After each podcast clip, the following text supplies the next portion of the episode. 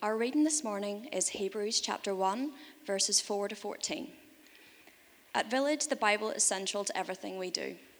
The Bible is God's primary way of speaking to his people, and it shapes everything we believe and everything we do. The Bible is God's word, his gift to us, the church. Because of this, after I've finished reading, I will say, This is the word of the Lord, and we will all respond together, Thanks be to God. So let's hear the Lord speak to us this morning from Hebrews chapter 1, verses 4 to 14. Having become as much superior to angels as the name he has inherited is more excellent than theirs. For to which of the angels did God ever say, You are my son, today I have begotten you? Or again, I will be to him a father, and he shall be to me a son. And again, when he brings the firstborn into the world, he says, Let all God's angels worship him. Of the angels, he says, He makes his angels winds, and his ministers a flame of fire. But of the Son, he says, Your throne, O God, is forever and ever. The scepter of uprightness is the scepter of your kingdom. You have loved righteousness and hated wickedness. Therefore, God, your God, has anointed you with the oil of gladness beyond your companions. And you, Lord, laid the foundation of the earth in the beginning, and the heavens are the work of your hands. They will perish, but you remain. They will all wear out like a garment. Like a robe, you will roll them up. Like a garment, they will be changed. But you are the same, and your years will have no end. And to which of the angels has he ever said, Sit at my right hand until I make your enemies a footstool for your feet. Are they not all ministering spirits sent out to serve for the sake of those who are to inherit salvation? This is the word of the Lord. Thanks be Cool. Right. Um, good morning. My name is Thomas. Uh, I am. Uh, I'm so happy to be with you this morning. I'm one of the elders uh, in, uh, in this church in Village. I'm not on staff, so I don't get the, the, the privilege and the pleasure of, of preaching very often. Um, but it's a, and, and my family, we worship over in East, so it's a joy to, to be with you. Um, before we get stuck into this, I thought I'd give you a quick update on, um, on the, uh, the process of us hiring a new pastor over in East. Obviously, Lucas and Sue and the family left, and uh, we're in the process of finding someone new. That process is going well. Um, we're narrowing down candidates, uh, having conversations, and um, we're being thorough and um, unapologetically so. Think it's incredibly important to make sure we're diligent in this process. Um, protecting unity is so important uh, to the church, um, particularly uh, in, in, leadership. And so we want to ask you to continue to pray for us, pray for wisdom, pray for discernment um, as we try to work this um, really important part of, our, of this chapter in our, in our life out. So, um, yeah, keep praying for us. So, uh, as you know, we are uh, we started this new series in Hebrews. Um, really encourage you to get one of these one of these scripture journals. Helpful to kind of keep notes. Um, because what we'll find is as we go through this, uh, it's incredibly rich. There is a lot to be drawn out, and it's helpful to make notes every now and then. Um, so if you want, um, you can go to the back and get one. There's also uh, just normal Bibles at the back. If you don't have a Bible and you want to have something, you don't want to have to like flick through a Bible app on your phone, feel free to grab one at the back. Uh, like Andrew said last week, or should have said, um, the, there is a considerable degree of ignorance when it comes to this book. We don't know who wrote it. Um, we don't know to whom it was written. We don't know to where it was written.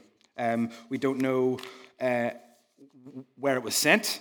Uh, we don't know where it was written, and um, we don't know when. Like, there's just so much we don't know about it, which is uh, unusual for so many um, of. That's not the case for so many of the books of the Bibles. But despite all of that, despite not knowing a whole lot about it, it's still God's word. And according to the Apostle Paul, um, it's breathed out by God. It's uh, profitable for teaching, for reproof, for correction, for training in righteousness, that we may be complete and equipped for every good work. Um, so we don't know a lot, but we, we know it's God's word. And there are one or two things we can pick up. Um, as you will have picked up, the author is trying to make the case, and uh, does so pretty convincingly, that Jesus Christ is superior to the angels.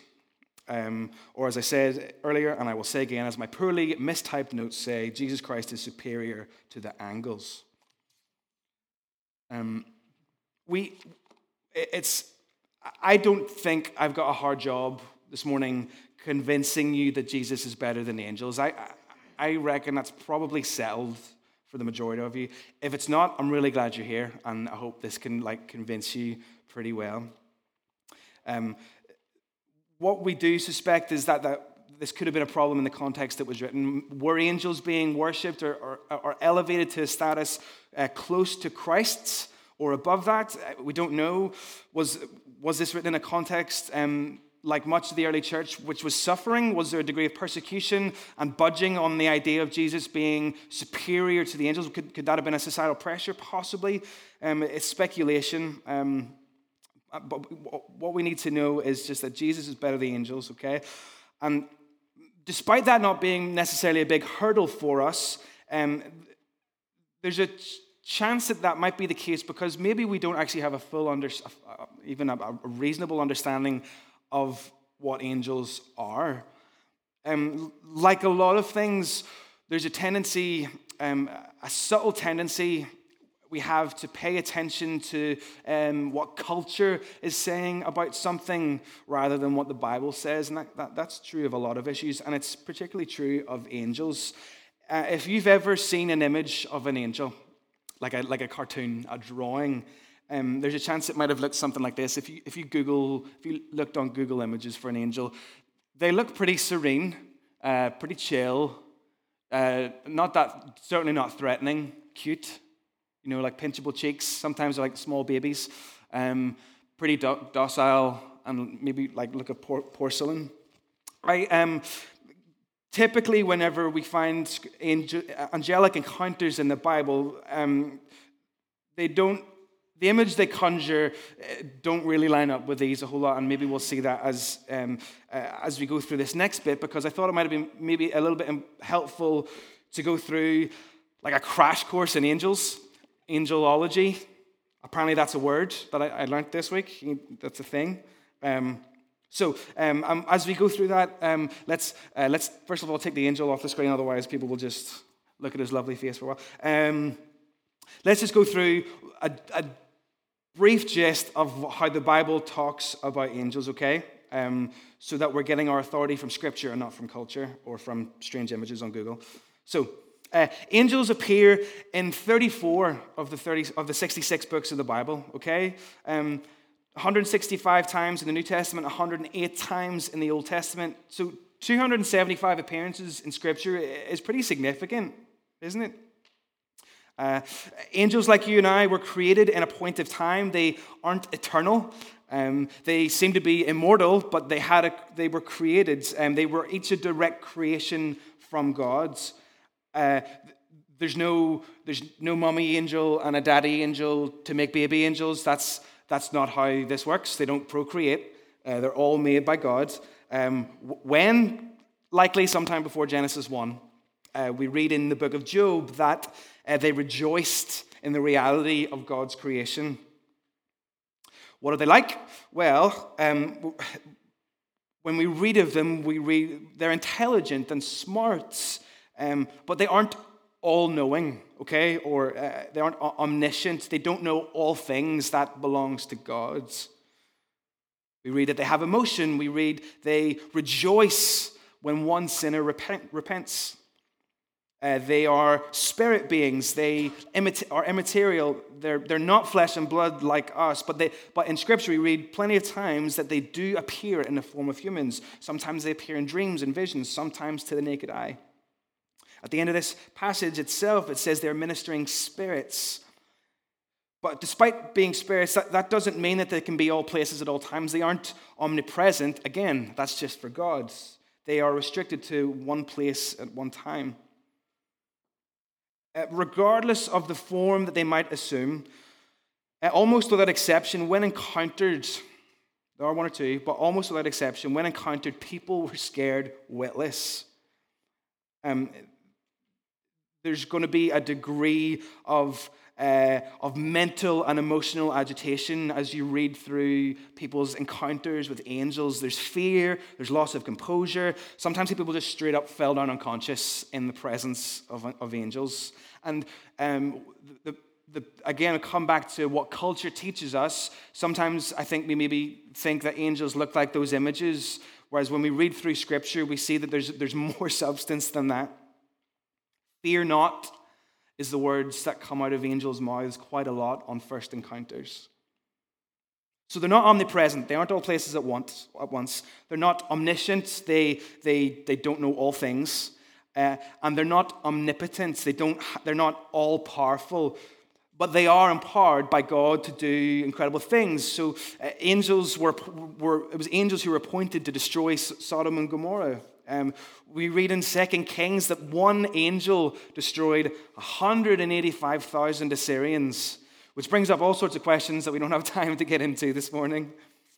In the New Testament, in, in Matthew 28, an angel moved the stone away from the tomb of Jesus. In Acts 12, an angel facilitated Peter's release from prison. Later in that same chapter, uh, an angel killed Herod in a pretty gruesome way. It involves worms. You can read that at your at your pleasure. Uh, in Revelation, we read even angels even have the power to affect weather patterns and nature. So they're pretty powerful. I hope that image is, is being communicated. Uh, there seems to be two kinds of angels. There are uh, the, what we call holy and elect angels, uh, those who are doing God's will. Uh, and then there seems to be at some point a rebellion, and a bunch of angels were cast out from God's presence, and we call those fallen, wicked angels demons. Okay? There doesn't seem to be any indication in Scripture that they come back to God. There's no redemption, there's no reconciliation or adoption whenever we read of, uh, the, of uh, demons in Scripture. Um, we'll keep going. I know there's probably lots of questions. We can answer those at a later time. Um, feel free just to note those down and we'll, we can talk another time. Uh, how many are there? Don't know. Probably a lot. We read myriads. A myriad is 10,000, so lots. But they are a fixed number, okay? So they're limited in that sense. Then what about what do they do?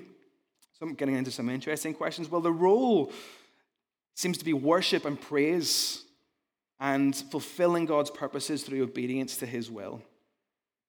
And we obviously don't know what God's will is, so we don't necessarily know what angels are up to at any given moment, but we know that they're, they're, they're given for guidance and direction for God's people.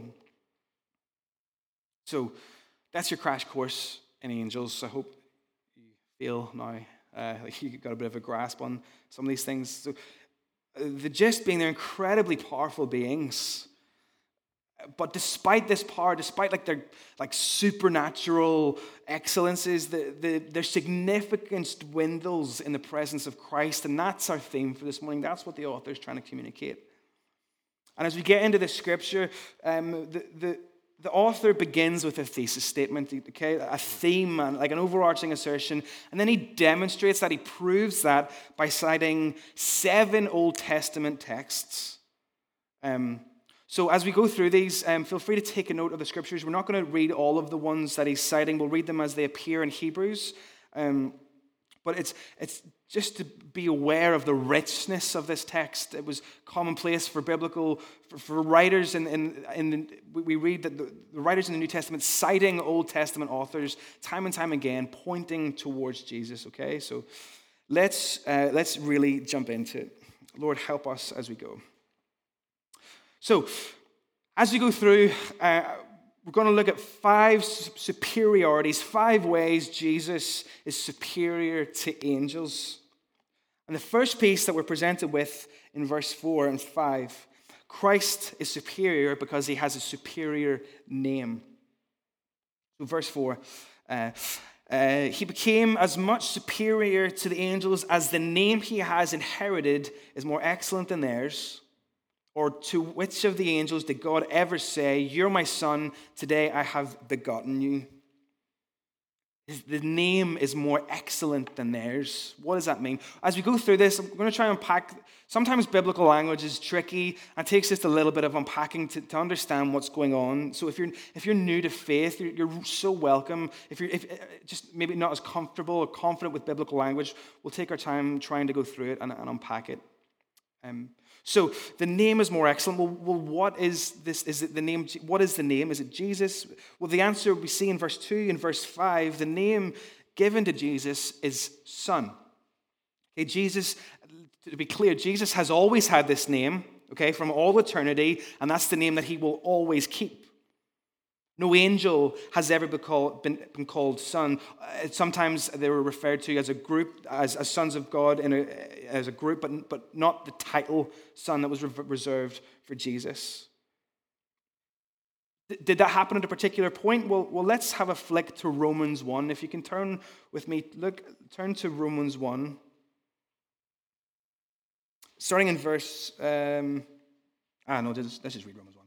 So, uh, Paul, a servant of Christ Jesus, called to be an apostle, set apart for the gospel of God, which he promised beforehand through his prophets in the Holy Scriptures, concerning his son, who was descended from David according to the flesh, and was declared to be the Son of God in power according to the Spirit of holiness by his resurrection from the dead. So, when did he get that name? He got that name at the resurrection. When Jesus was, uh, rose from the dead, when he ascended to be at the Father's side, he was given this name.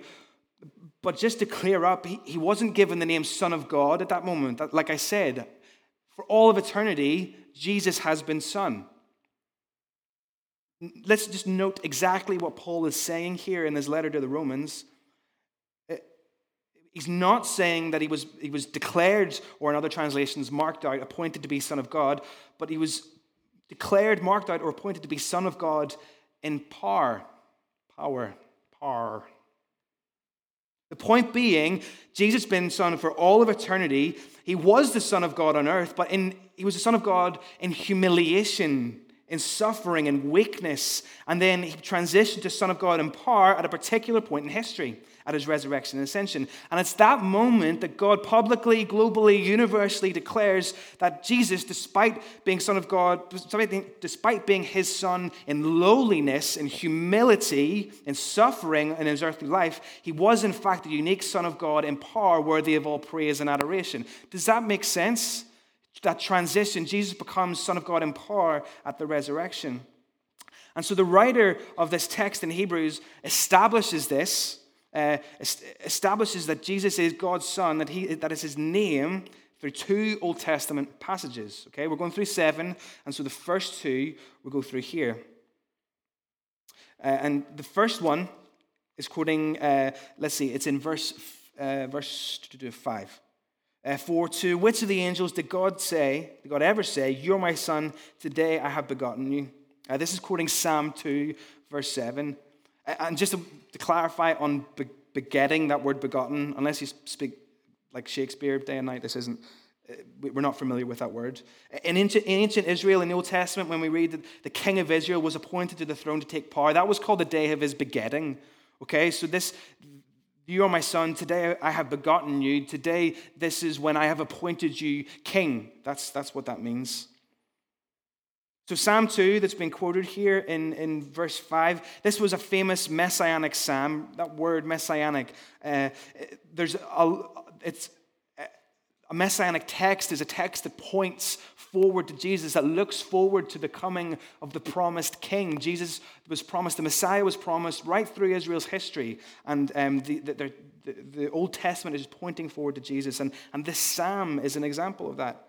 And in this psalm, this was understood to be fulfilled uh, in a future day by a descendant of David who would be crowned king.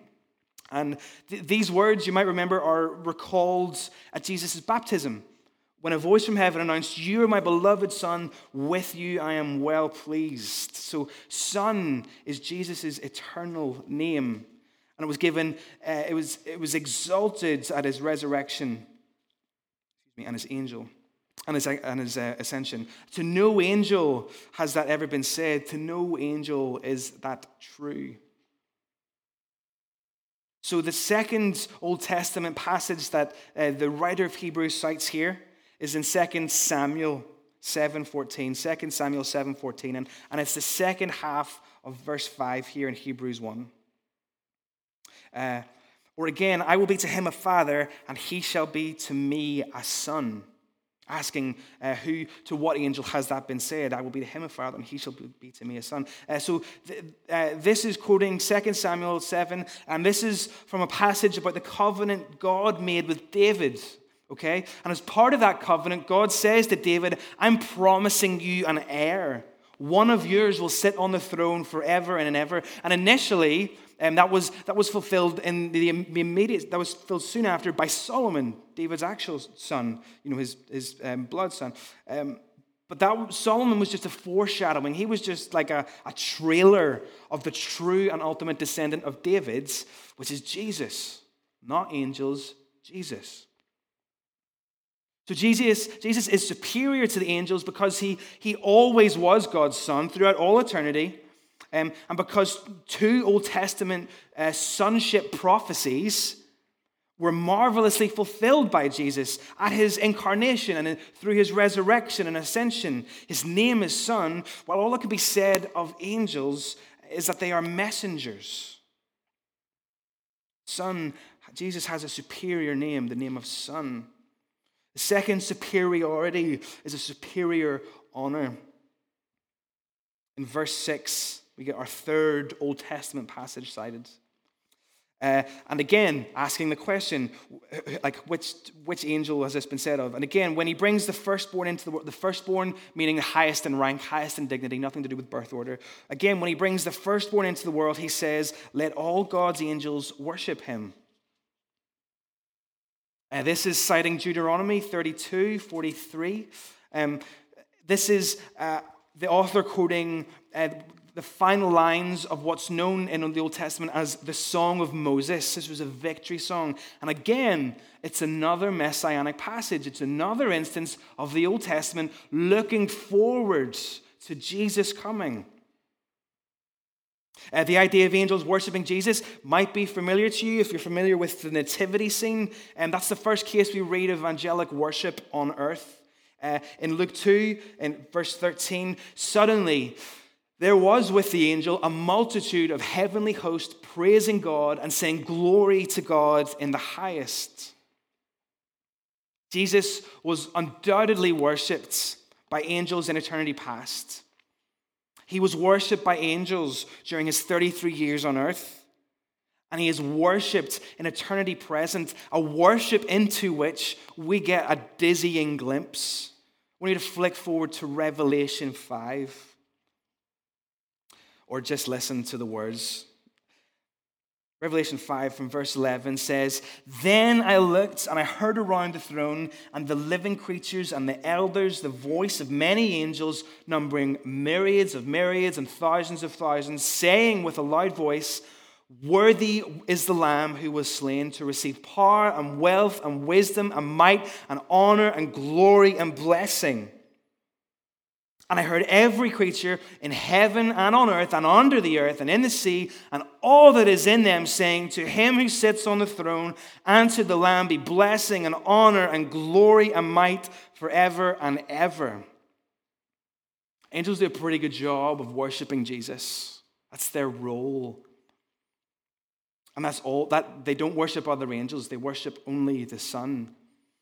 So if we're told that's their role, that maybe gives an insight into what we are to do as well. That Jesus has a superior honor. He is worshipped by angels.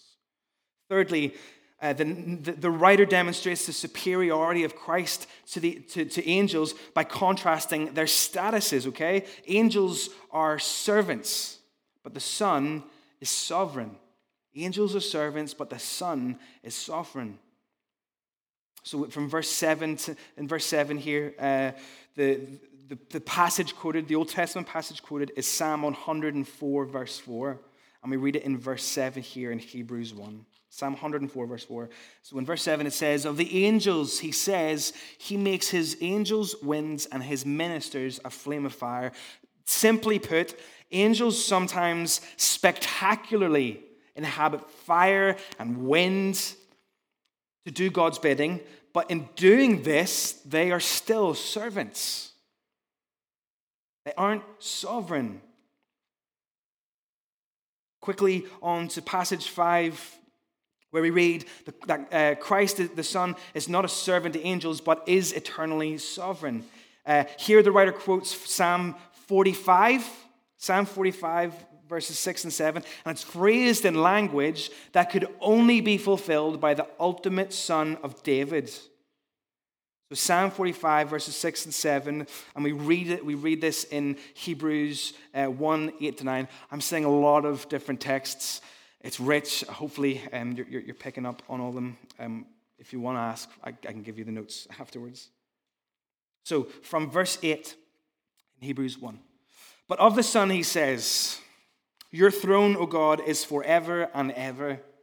The scepter of uprightness is the scepter of your kingdom. You have loved righteousness and hated wickedness. Therefore, God, your God, has anointed you with the oil of gladness beyond your companions. His throne, his scepter, his anointing, these give us dimensions of Jesus' brilliant sovereignty. And again, this, this is biblical language, sometimes tricky to understand on first read. His throne is his rule, and that doesn't end. His scepter is his authority, and that's going to be executed in what? In righteousness uprightness, a righteousness that he himself established in becoming a sacrifice for our sins. And his, his, his being anointed with oil, the oil of joy, that refers to the heavenly joy that was his as sovereign King of Kings. In the words of Hebrews 12, we'll come to, I don't know, I don't know how long we'll be in here, a long time. In Hebrews 12, um, we read, It was the joy set before him and I find that really refreshing to read. If we just stop, take a moment, and reflect on the fact that Jesus is glad. Isn't that good news? He is filled with a greater joy than, his, than, than our companions, than us. He has more joy. He has so much joy, and that overflows, and, and he, he brings us into that whenever we are in Him. Jesus is glad. That's good news. So angels are creaturely servants that do his bidding. They sometimes take mad, wonderful forms, uh, 30 feet high, 300 feet high. Uh, it can be beyond our imagination what they look like. If you want an insight, um, C.S. Lewis has what's known as the Space Trilogy. Um, there's one book of that begins with P, if anyone knows it. If anyone knows it, there are some. He, C.S. Lewis, in his imagination, speaks of angels in powerful poetic ways that um, sound more like this than necessarily images from Google. Uh, all that to say that they are still servants. It is Jesus who is eternally enthroned, who has a scepter, who is anointed sovereign. The fourth proof, then, of Christ's superiority, the writer quotes Psalm 102. Psalm 102 from verse 25 to 27 through whom also he created the world. This is in verse 10 that we're looking. And you, Lord, laid the foundation of the earth in the beginning, and the heavens are the work of your hands. They will perish, but you remain. They will all wear out like a garment, like a robe. Uh, you will roll them up. Like a garment, they will be changed. You're the same, and your years will have no end. Isn't that an incredible thought? How many years, how many, how many wardrobes will you outlive? Jesus Christ will outlive and see, uh, see and outlive many successive material universes, yet will himself remain eternal and unchanging. In contrast, then, the angels, because they are created, they aren't the creator, they are temporal, changeable, they're dependent on Jesus. And again, if we think back to the potential context that this was written in, uh, or to any, any persecuted believer who hears this, to hear the words, these sure words about Christ, it must have been so refreshing that in, an, that in a changing world, that maybe if they're in a, a world that's falling apart, that they're being persecuted for beliefs, that their superior Christ doesn't change. He's the same yesterday, he's the same today, and the same forever. Finally, into verses 13 and 14, the clinching argument for Christ's superiority over angels is vocation. What they do. Christ rules, angels serve. Similar to that previous point I made in that angels' status are their servants, and, and Christ's status is as sovereign. Their vocation then from that, Christ rules, but angels serve. They are servants. And we get to our seventh Old Testament passage. This one is Psalm 110. Okay, Psalm 110. Did you know Psalm 110 is quoted in the New Testament more than any other Old Testament passage? 14 times. Probably pay attention to it if that's the case. 14 times. Jesus even quotes it himself and applied it to himself at his own trial. This psalm is about Jesus every time. Verse 13. And to which of the angels he ha- has he ever said? Hang on, before we go any further, just want to go back and clarify. Read that again. And to which of the angels has he ever said? Verse 8 But of the Son he says, of the angels he says. Time and time again, when the author is referring to the Old Testament, he's phrasing it in a way that shows he believes that what he is citing is the words of God. He's reading the Old Testament, he's interpreting the Old Testament despite the, the, the person that, that was used to write these words, he knows it to be God's word. Please, please, please note the importance of that. Of the angels, he says. Of the Son, he says. And to which of the angels has he ever said? These are the words of God, church. It's important that we, we just remember that as we read through these things. Uh, back to the point here uh, in verse 13. And to which of the angels has he ever said, Sit at my right hand until I make your enemies a footstool for your feet? What angels has he ever said that to? What's the answer? None. Not one.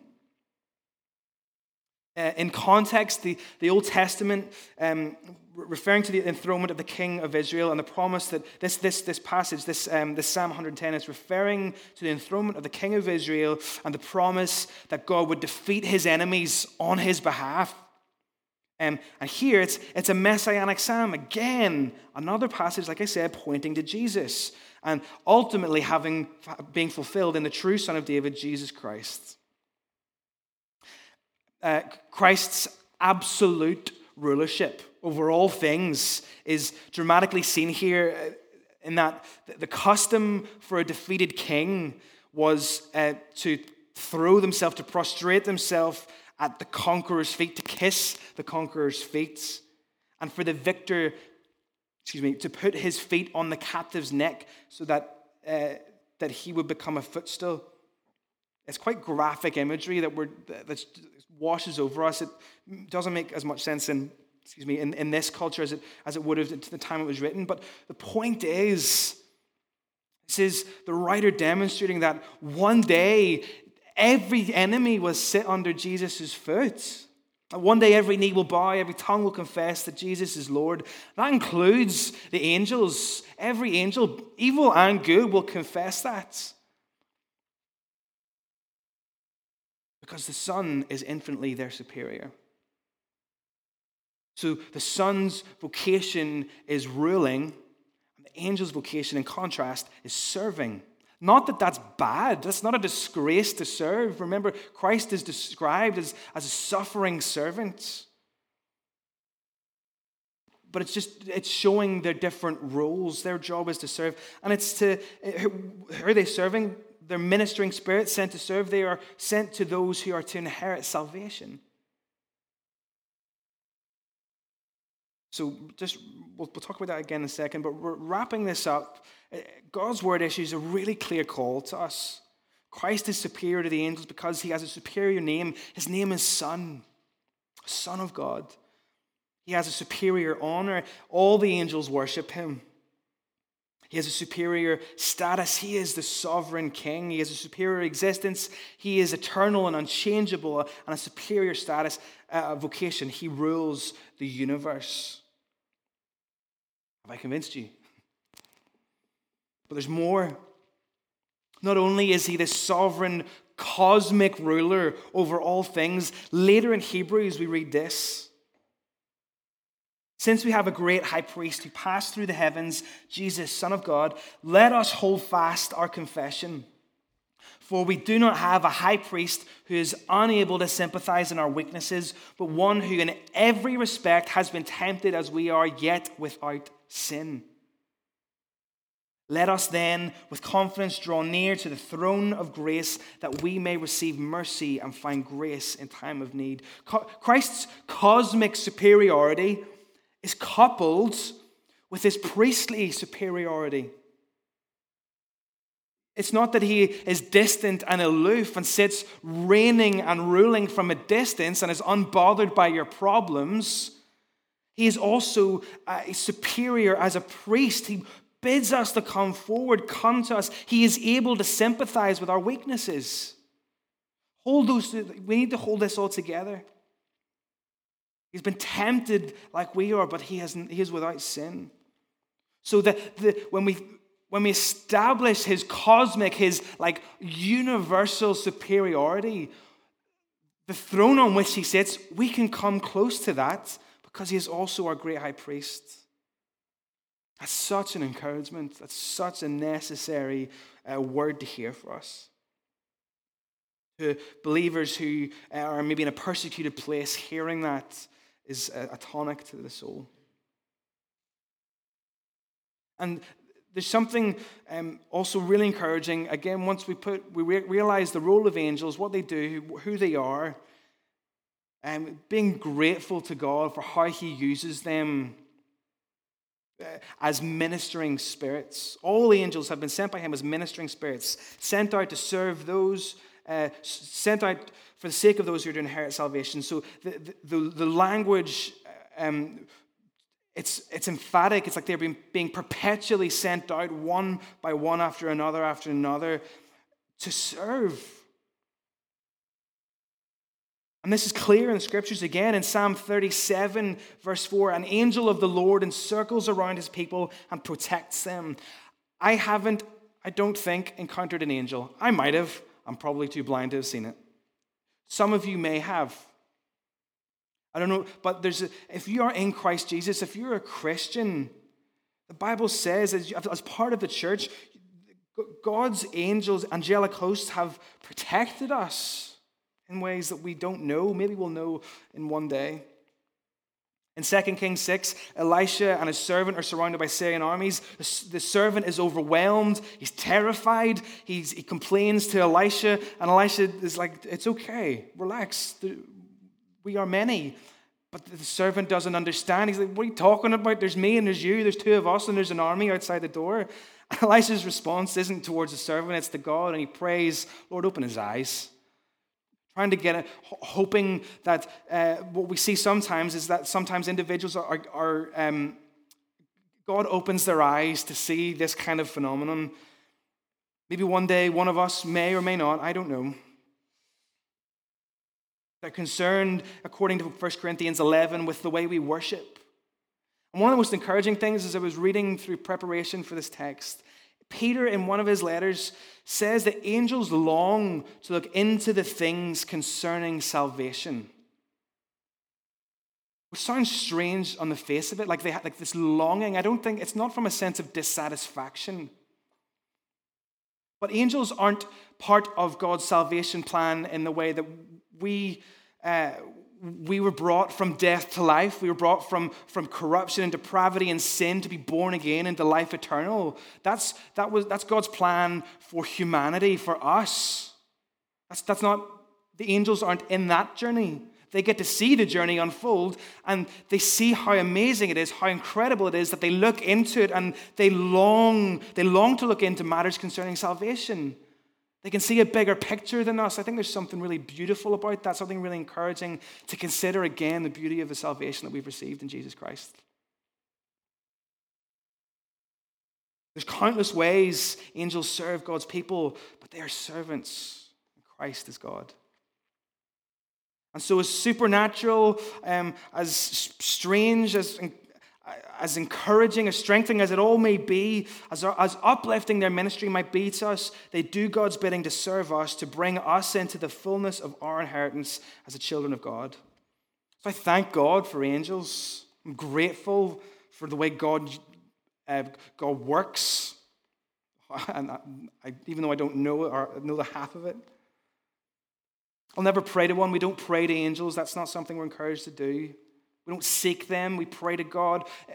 We ask Him, we ask God, God, if it's in within your will, your purpose to commission angels to guard our steps and protect us, keep us safe, we ask you to do that. That's, that's a fine prayer. And He might well. And we thank God for the ministry of the angels, but we worship Jesus alone, nobody else. I want to invite you to stand as we close and ask the Holy Spirit maybe to. Uh, just to speak to us, to reveal to us anything new. Is there any area of Christ's superiority? Have we held anything back in that sense? Would you stand with me as we pray?